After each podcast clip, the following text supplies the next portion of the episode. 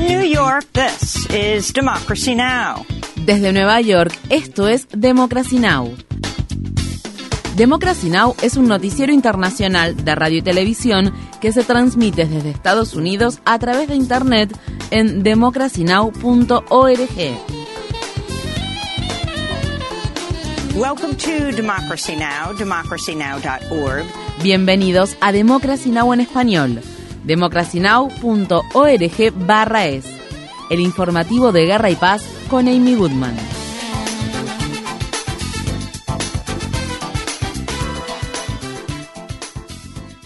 Al menos 21 personas murieron el viernes después de que un grupo de hombres armados irrumpiera y comenzara un asedio de 30 horas en un hotel de lujo de la ciudad de Mogadiscio, capital de Somalia. Las autoridades somalíes informan que al menos 117 personas resultaron heridas. Asimismo, las autoridades afirman que fueron miembros del grupo Al-Shabaab quienes atacaron y tomaron el control del hotel el viernes alrededor de las 7 de la noche, hora local de Somalia. La intensa batalla por el control del hotel duró hasta la noche del sábado. Este es el primer gran ataque que se produce en la ciudad de Mogadiscio desde que el nuevo presidente de Somalia, Hassan Sheikh Mohamud, asumió el cargo en mayo. El ataque, que tuvo lugar en la capital de Somalia, ocurre en un momento en que el país está al borde de la hambruna. El director ejecutivo del Programa Mundial de Alimentos, David Beasley, visitó Somalia la semana pasada y advirtió que la crisis humanitaria se está intensificando. El cambio climático está afectando al mundo entero, y el cuerno de África, donde me encuentro ahora, no es la excepción. Ahora estamos viendo que 20 millones de personas están al borde de la hambruna en esta región. De hecho, aquí en Somalia, 7 millones de personas están al borde de la hambruna, y eso es el doble de hace tan solo seis meses. ¿Por qué?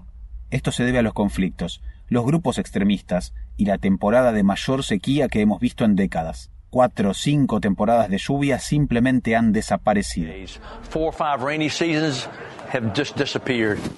En otras noticias sobre el clima, en el norte de India, cientos de aldeas quedaron bajo el agua y al menos 50 personas murieron debido a las inundaciones y los deslizamientos de tierra que provocaron las lluvias monzónicas en los últimos días. En el país vecino de Pakistán, tres docenas de personas murieron a causa de las inundaciones del fin de semana, mientras que las fuertes lluvias que azotaron el este de Afganistán provocaron inundaciones repentinas que destruyeron miles de hogares y dejaron un saldo de al menos 20 personas muertas. En Sudán, las autoridades dicen que las inundaciones han destruido más de 14.000 viviendas y se han cobrado 77 vidas durante la temporada de lluvias de 2022. En Estados Unidos, un nuevo estudio afirma que la crisis del cambio climático ha duplicado la posibilidad de que el estado de California sufra una mega inundación que provocaría inundaciones catastróficas generalizadas en prácticamente todas las tierras bajas del estado. La policía de Pakistán ha acusado al ex primer ministro Imran Khan en virtud de las leyes antiterroristas del país. Esto ocurre tan solo un día después de que las autoridades pakistaníes prohibieran a las cadenas de televisión transmitir los discursos de Khan en vivo. Los cargos contra Khan se derivan de un discurso que pronunció el sábado en el que acusó a policías de torturar a uno de sus colaboradores cercanos, quien fue encarcelado por cargos de sedición. Khan fue derrocado del poder en abril en lo que describió como una forma de cambio de régimen respaldado por Estados Unidos. El partido político de Khan sigue siendo popular. En julio, en una elección que tuvo lugar en el estado más poblado de Pakistán, los miembros del Movimiento por la Justicia de Pakistán ganaron 15 de los 20 escaños en juego.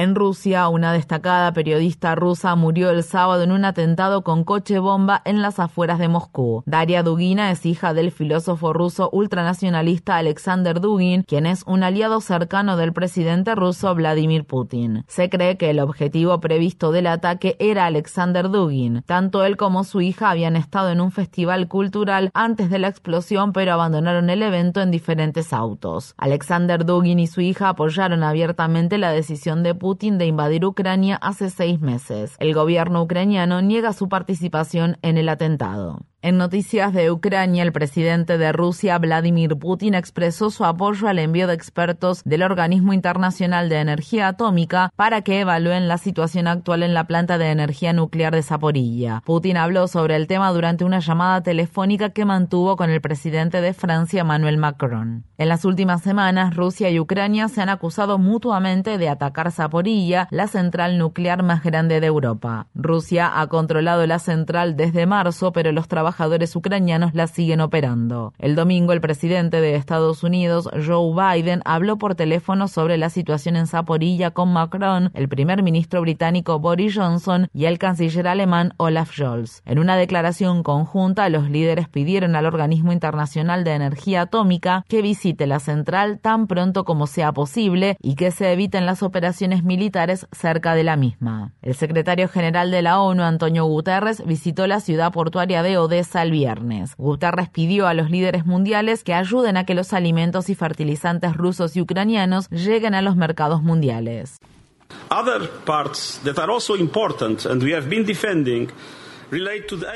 La otra parte del acuerdo, que también es importante y que venimos defendiendo, está relacionada con que los alimentos y fertilizantes rusos que no están sujetos a sanciones tengan acceso sin restricciones a los mercados de todo el mundo es importante que todos los gobiernos y el sector privado cooperen para que lleguen al mercado. Sin fertilizantes en 2022, es posible que no haya suficientes alimentos en 2023. Estoy profundamente comprometido con esos objetivos, pero solo se lograrán cumplir si todas las partes cooperan. Y estoy aquí en Odessa para aplaudir el trabajo que se está realizando e instar a que se siga trabajando. Un ex procurador general de México ha sido arrestado por cargos relacionados con la desaparición de 43 estudiantes que tuvo lugar en la localidad de Ayotzinapa hace ocho años. Jesús Murillo Caram, quien se desempeñó como Procurador General de México desde 2012 hasta 2015, fue arrestado el viernes, un día después de que una comisión de la verdad creada por el presidente Andrés Manuel López Obrador dijera que la desaparición de los estudiantes era un crimen de Estado. Las autoridades mexicanas también emitieron más de 80 órdenes de arresto. Entre los acusados se encuentran 20 comandantes militares y soldados que pertenecían a batallones de la ciudad de Iguala. También se han presentado cargos contra funcionarios locales, policías y miembros del cartel Guerreros Unidos. En noticias sobre los territorios ocupados de Cisjordania, las autoridades israelíes citaron y detuvieron brevemente al director de una destacada organización palestina que documenta los ataques israelíes contra menores. Khaled Kuzmar, director general de Defensa de Niñas y Niños Internacional en Palestina, fue citado el domingo para ser interrogado por un agente del Servicio de Inteligencia y Seguridad General Interior de Israel conocido como Jim Bet. Las Fuerzas Armadas israelíes también intentaron citar al director de la Organización Palestina de Derechos Humanos Al-Haq, pero este se negó a ser interrogado. Esto ocurre solo tres días después de que las Fuerzas Armadas israelíes allanaran las oficinas de ambas organizaciones y de otras cinco organizaciones palestinas de defensa de los derechos humanos. Israel había designado anteriormente a seis de las ONG, entre las que se encontraban Defensa de Niñas y Niños Internacional en Palestina y la Organización Palestina de Derechos Humanos al HAC como organizaciones terroristas. Visite nuestro sitio web democracynow.org es para ver nuestra cobertura sobre los operativos israelíes. El primer ministro de Singapur anunció planes para derogar una ley de la era colonial que penaliza las relaciones sexuales entre hombres, sin embargo expresó su oposición al matrimonio entre personas del mismo sexo. El primer ministro de Singapur, Lee Hsien Loong, se pronunció al respecto en su discurso del Día Nacional.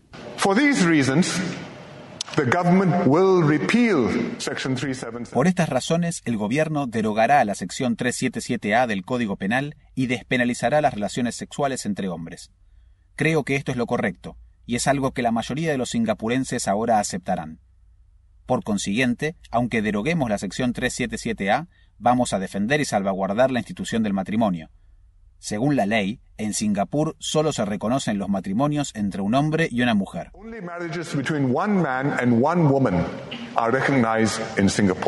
A través de un comunicado conjunto, una coalición de organizaciones LGBTQ de Singapur dijo que la derogación de la ley de la era colonial era un triunfo del amor sobre el miedo, pero expresaron su decepción dado que se sigue prohibiendo el matrimonio entre personas del mismo sexo. En Estados Unidos, la Comisión de Bonos Estatales de Luisiana está reteniendo casi 40 millones de dólares destinados para controlar las inundaciones de la ciudad de Nueva Orleans, luego de que el fiscal general republicano del estado cuestionara a las autoridades de la ciudad por negarse a implementar la estricta prohibición del aborto que rige a nivel estatal. El financiamiento está destinado a pagar las bombas de drenaje que son esenciales para proteger a Nueva Orleans de inundaciones y del aumento del nivel del mar causados por la crisis del cambio climático. El fiscal general Jeff Landry presionó con éxito a los comisionados para que retuvieran los fondos a modo de castigo después de que el Consejo Municipal de la ciudad de Nueva Orleans aprobara una resolución en la que pedía a los agentes del orden público no implementar el cumplimiento de la prohibición casi total del aborto de Luisiana, que no incluye exenciones por violación o incesto. Esto ocurre luego de que se le negara un aborto en un hospital de Luisiana a una residente de la ciudad de Baton Rouge que tenía 10 semanas de embarazo a pesar de que un ultrasonido mostró que su feto se estaba desarrollando sin cráneo. La afección conocida como acrania no figura en la lista de afecciones aceptadas para un aborto en Luisiana.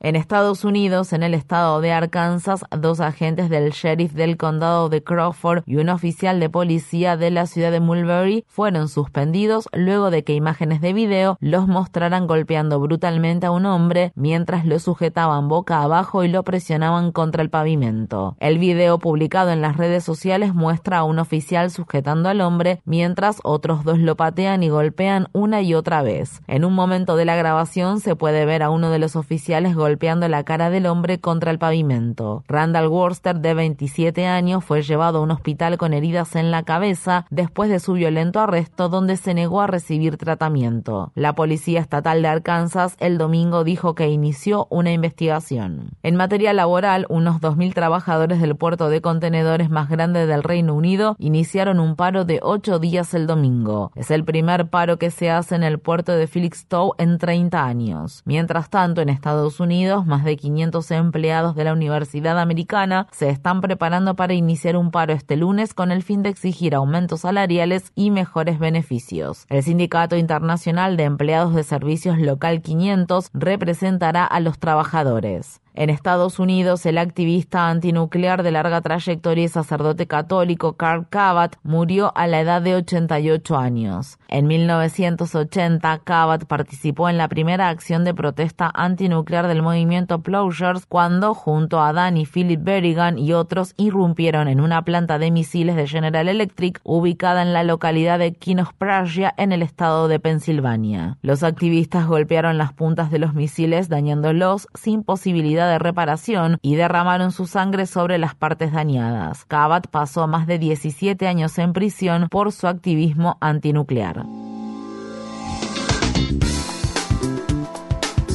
Infórmate bien. Visita nuestra página web democracynow.org/es. Síguenos por las redes sociales de Facebook, Twitter, YouTube y SoundCloud por Democracy Now! es.